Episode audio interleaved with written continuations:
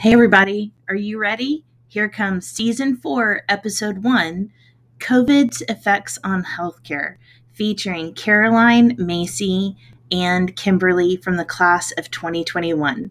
Without further ado, let's get started, and I hope you enjoy.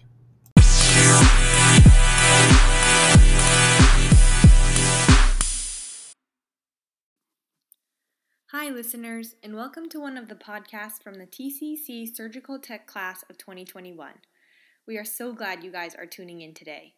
This episode is brought to you by Kimberly, Mayce, and I, Caroline.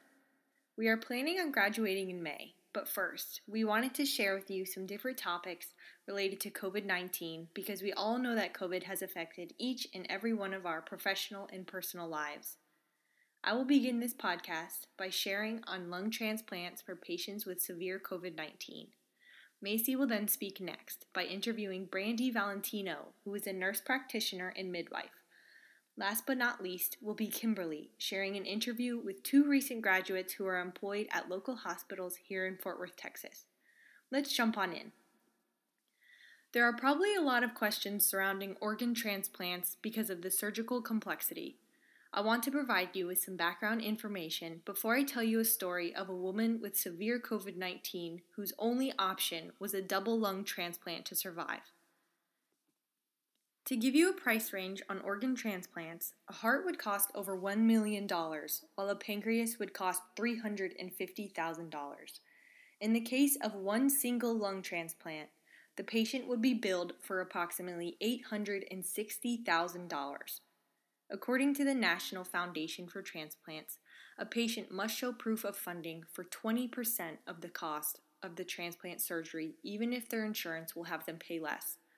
20% of the $860,000 is about $170,000, which is still a pretty penny.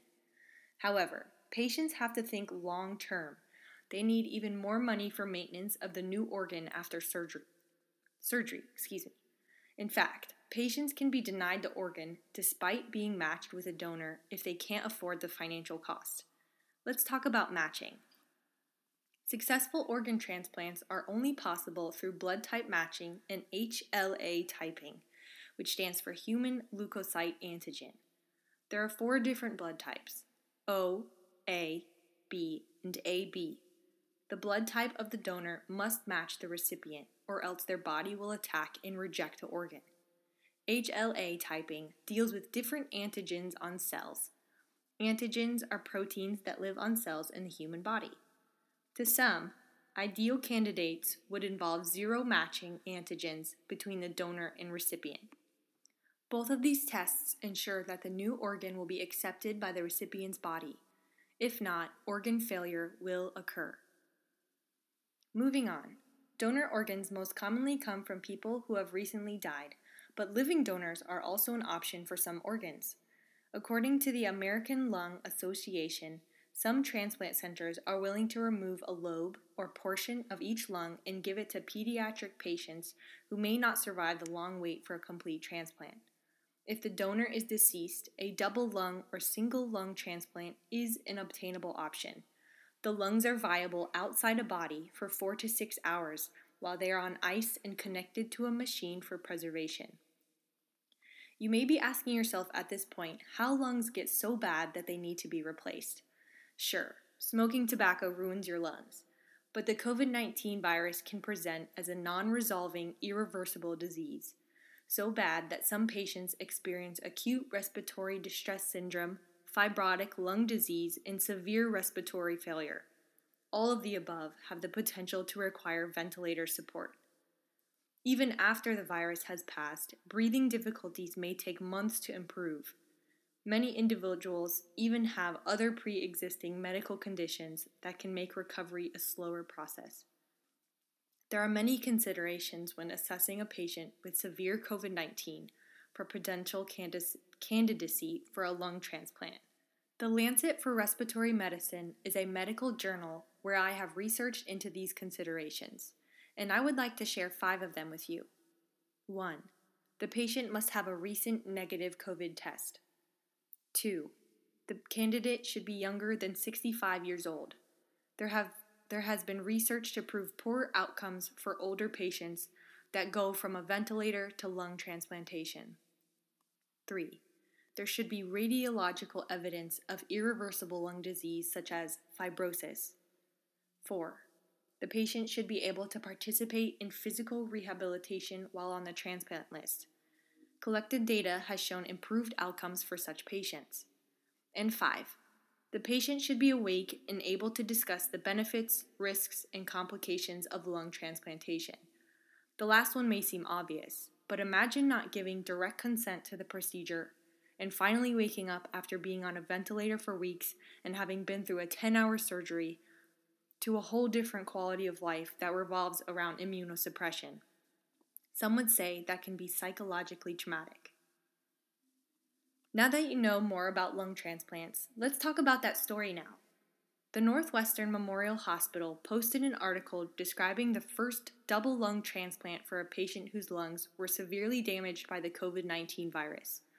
The woman was Hispanic, healthy, and in her 20s working in Chicago when she tested positive. Her condition quickly worsened, and for six weeks she was on life support.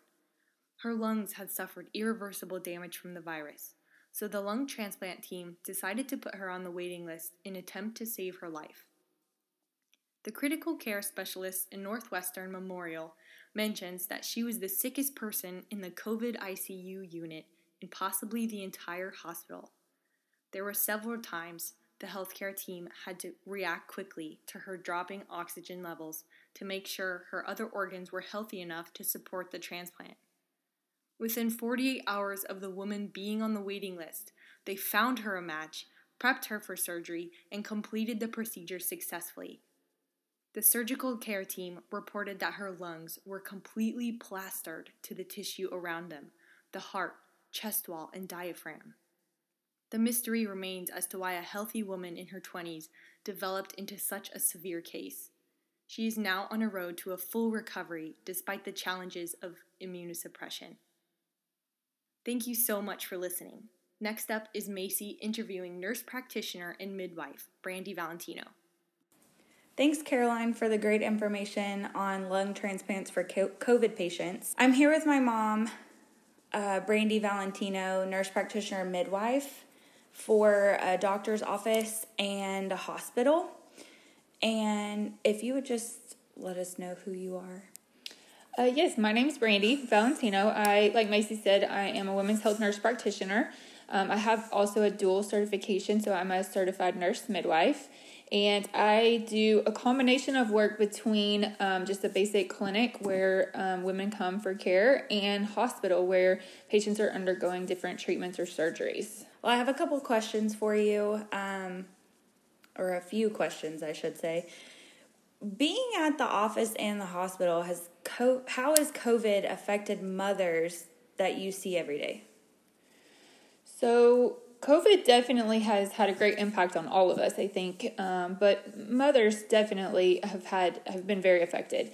Um, I think pregnancy in general for most people or most women um, is a time to share, a time to bond, and to have your family kind of be at your side. And with COVID um, and the limitations in visitor policies and changes, um, it's taken all of that away, and it's made much more of um, a, I guess virtual where pa- families are connected through their phones and videos more so now than they ever have been before. Mm.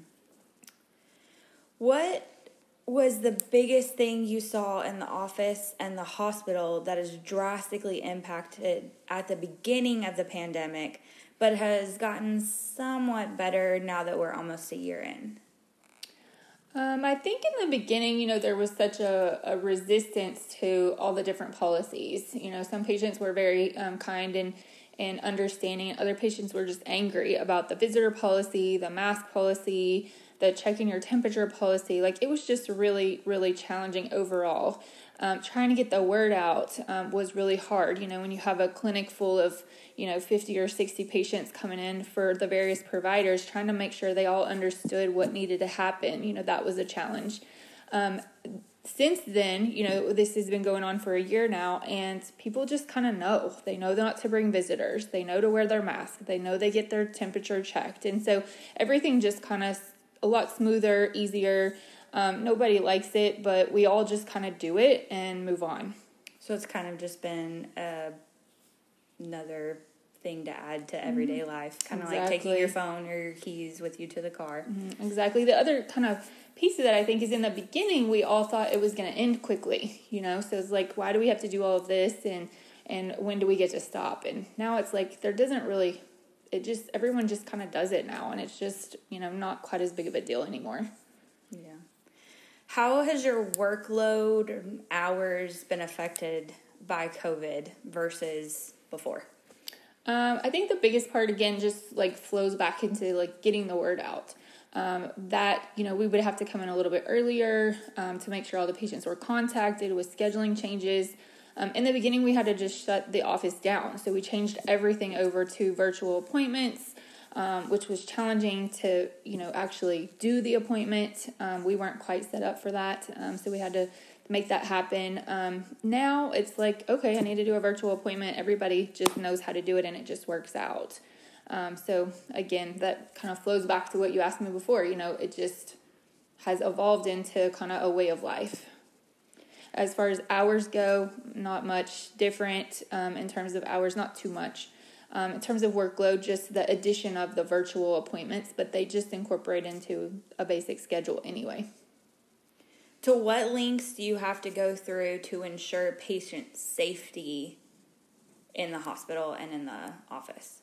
Oh, I think every office, every clinic, every hospital, I think that that patient safety is always of utmost importance. I mean, I think it's pretty much ranks almost like the highest thing that there is. And so every single thing we can do to protect not only the patients that are coming into our office, but our staff members, the people, family, and friends that we work with. Um, we want to do every single thing that we can. And usually, following guidelines like what the CDC posts out is kind of how we gather our information and then meet together as a group to figure out what policies can we um, implement to help keep everyone safe. What are the policies for family members to visit their loved ones in both the hospital and the clinic? I know earlier you said it's mm-hmm. kind of all virtual, but how is it now that we're yeah. about a year in?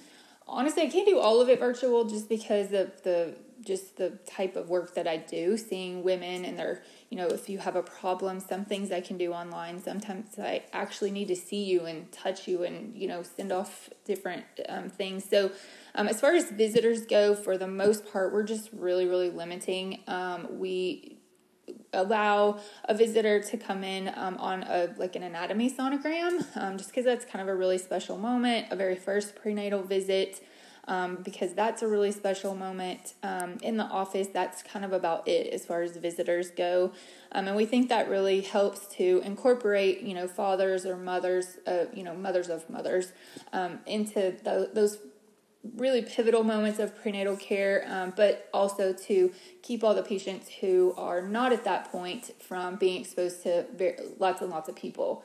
Um, as far as the hospital goes, I think they're, you know, in the women's services, allowing everyone to have one support person as long as that person isn't sick or ill or been recently exposed. Um, and then there's certain, in labor, labor and delivery, there's certain um, um, care providers that are beneficial to patients, like doulas or breastfeeding support. So, um, hospitals have over the year allowed or began to allow back um, uh, support personnel like that as long as they are legitimate. They're, they're hired staff members of that patient, they have a certificate, um, then they're able to come in. So, um, definitely not as many people around anymore, um, but hopefully over time we're going to start to be letting people back in soon. Well, that's awesome to know. I appreciate think, uh, you taking your time out of your day and your week right now with all your patients to get to talk to me. Yeah, sure, no problem. Now I'm going to pass it on to Kimberly, who's going to talk a little bit with our previous CST program students who've been out for a year now. Um, all right, Kim, off to you. All right, here we go. Okay, so um, if you guys want to go ahead and introduce yourselves, um, Karla, if you want to go first. Um, okay, so yeah. My name is Karla Ortiz. Um, I do not have a specialty. I'm 11 to 11, so I do a little bit of everything. And Um, I don't have like a specific reason. I decided to become a CST. Um, I just looked up some programs at TCC and saw one that really interested me, and I went for it. But I love it, so it was good. Yeah, that's awesome. My name is Shalee Walls. Um, I specialize in OMFS. Uh, basically, they're flaps, so oral maxillofacial surgery. So basically, what they do is the patient has cancer in their mandible, and they take the they cut the part out that has cancer, and then they reconstruct the man the mandible with um, the patient's fibula. Wow. So yeah, that's what I specialize in, and then why I chose to be a surgical tech. It's basically the same as Karla. I was just researching on the TCC website, and uh, I found that, and that was pretty much it. My first question is um, since we are talking about uh, the coronavirus pandemic, um, so you started clinicals in the fall and then um, you picked it back up in the spring. And uh, obviously, when that happened, um, there were going to be some differences in uh, how you got into clinical and how you got um, prepared for your day and everything. Um, what were some differences that uh, you can remember from uh, pre-COVID? Like, you know, can you just talk about that a little bit? Yeah, so um, we were not students during the pandemic, so they cut us off, I think, around March 6th. And um, then we started working at our hospital. So we didn't do clinicals as students, but notable, like, differences, I would say, um, like wearing the masks all day, um, the 21 minutes they do at Harris before and after um, if the patient is COVID positive. Um, another thing is like when we're doing surgery on a COVID positive patient, we have to wear a lot more PPE. Um, so we had to wear, technically, I had to wear three layers. Um, so I would wear my scrubs, and then we would wear like paper scrubs over those, and then we would wear our gown over that. So Oh we'd wear like three layers of clothes, and it got really hot. Wow. Um, then we had to wear two shoe covers, two pairs of gloves, obviously, uh-huh. and then two hat covers or hair covers, whatever you want to call them. So um, just a lot of PPE. the pandemic I know is really scary for everyone at the beginning, um, just kind of making the adjustment to it. Um, did it affect your perspective of your career choice at all? To me, it was just like, okay, you decided to do this. They're patients. That's what you're there for, to help them. So it was just like, we got to do it. It's got to be done. You know, like this is this was my career choice. I'm not going to back down because of COVID or whatever. But it definitely was scary. Just like Karla said, like we chose to be in the healthcare uh, field for a reason, and that's because we want to help people. Um, and so, yeah, it was scary, but at the same time, we're called to help people, and that's what we're there to do. And so, um, I don't think it made me question my field at all. Like I love what I do, and being able to help people in any way that I can is what I'm gonna do. So I don't think it made me question it. I feel like it made me like more thankful for my job and more thankful for those that are on the front lines, like helping others. Um, because people don't have to do this; they choose to. Um, so, yeah, I think it didn't make me question anything. I think it just made me more thankful for what I do. Like you said, with your uh, PPE shortages, um, did it kind of help you, or I mean, did it um, change your perspective on things that you may have taken for granted in, um, like in the past? Did you value anything a little bit more, or um, you know, can you talk about that a little bit? Yeah, so just, I mean, just not having to wear masks constantly, you know? Um, that's always, I mean, it's nice not having to have something on your face all day. Yeah. Um, to get a little bit of a break. But Being other able than to that, I breathe. think that's it, yeah. um, I think just people not have being able to have loved ones in the room with them, like after they have surgery or like they're in the ER or they just had a baby, like, and the dad's not able to be with them, or like things like that, like not being able to have loved ones in there with them. Like, I feel like that's something I take for granted, and I feel like that's something that a lot of people take for granted, um, especially just being in this pandemic and going through it. Like, I mean, the only people that you really want there when you're in the hospital is people that love you. And so I know that the healthcare workers have come, you know, a long ways in like making sure that those people feel loved and stuff. So we did have uh, cancellation of elective surgeries and uh, during like the peak of the pandemic.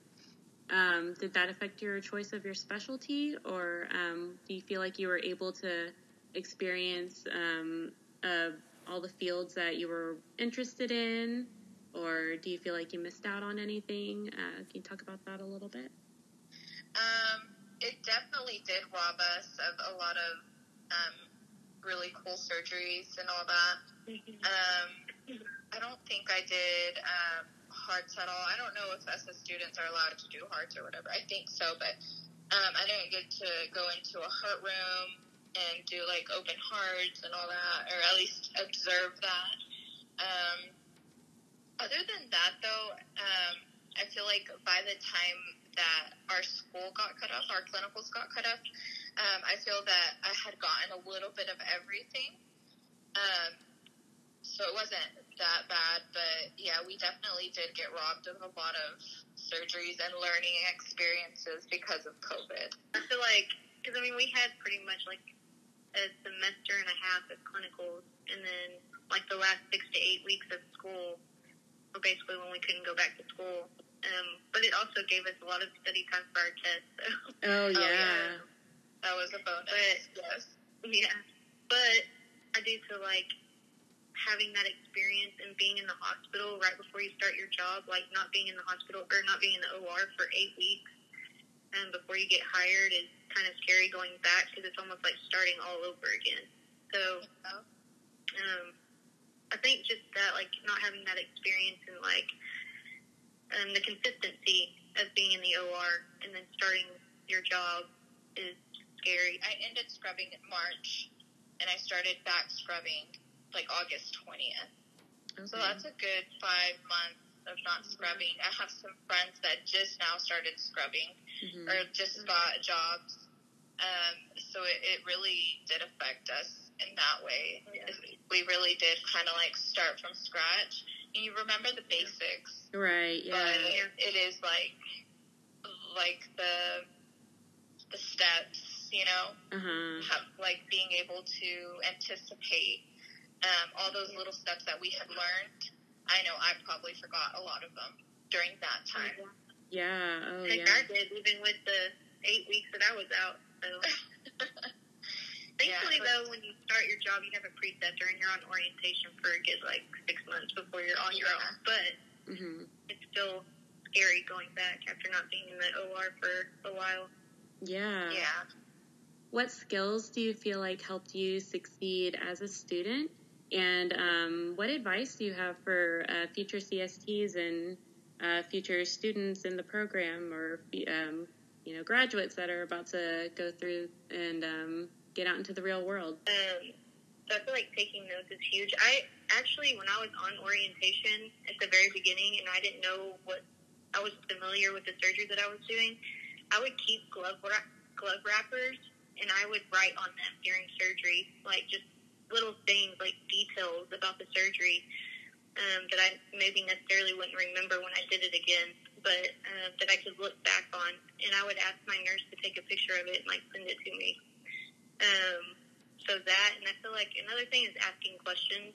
Um, I feel like that's huge. Don't ever assume that it's that's how it's done. Always ask questions. Um, I feel like even now, like surgeries that I'm sometimes familiar with, like I want to make sure with the surgeon that this is what he's going to use, or if he needs anything specifically for that surgery that maybe he didn't use before. Um, just asking questions. Um, and I think another thing that's easy to forget is like putting the patient first um, and their needs first. I feel like some people get complacent and lazy with that, and they kind of forget about it. Um, and so, just always putting the patient first and their needs first. Um, I would add one more thing, like for me, um, just to stay calm. You know, even if Yeah. everything's going down the drain or whatever, just stay calm and that that helps so much. I've been in cases where I'm like, oh my gosh, I don't know what I'm doing, or I just yeah. there was just a lot going on, and I was I was really close to having a meltdown. I'm not even kidding. Oh no. and I was just like, Karla, calm down. This will be over. calm down. yeah. and that really helped me through it. I just stayed calm, acted like everything was fine. I'm gonna get through with it, and it was fine. So. That's um, a lot of very valuable information that I'm definitely going to take with me because I've definitely had some um, some questionable moments that you know I feel like I'm about to freak out already as a student. Um, Yeah. But yeah, I just try to yeah try to just get through it and do one take one thing at a time. That's good. Yeah. Yeah. Well, thank you so much for your input and thank you for taking the time to talk to me today. Um, You're welcome. It was Sure. pleasure.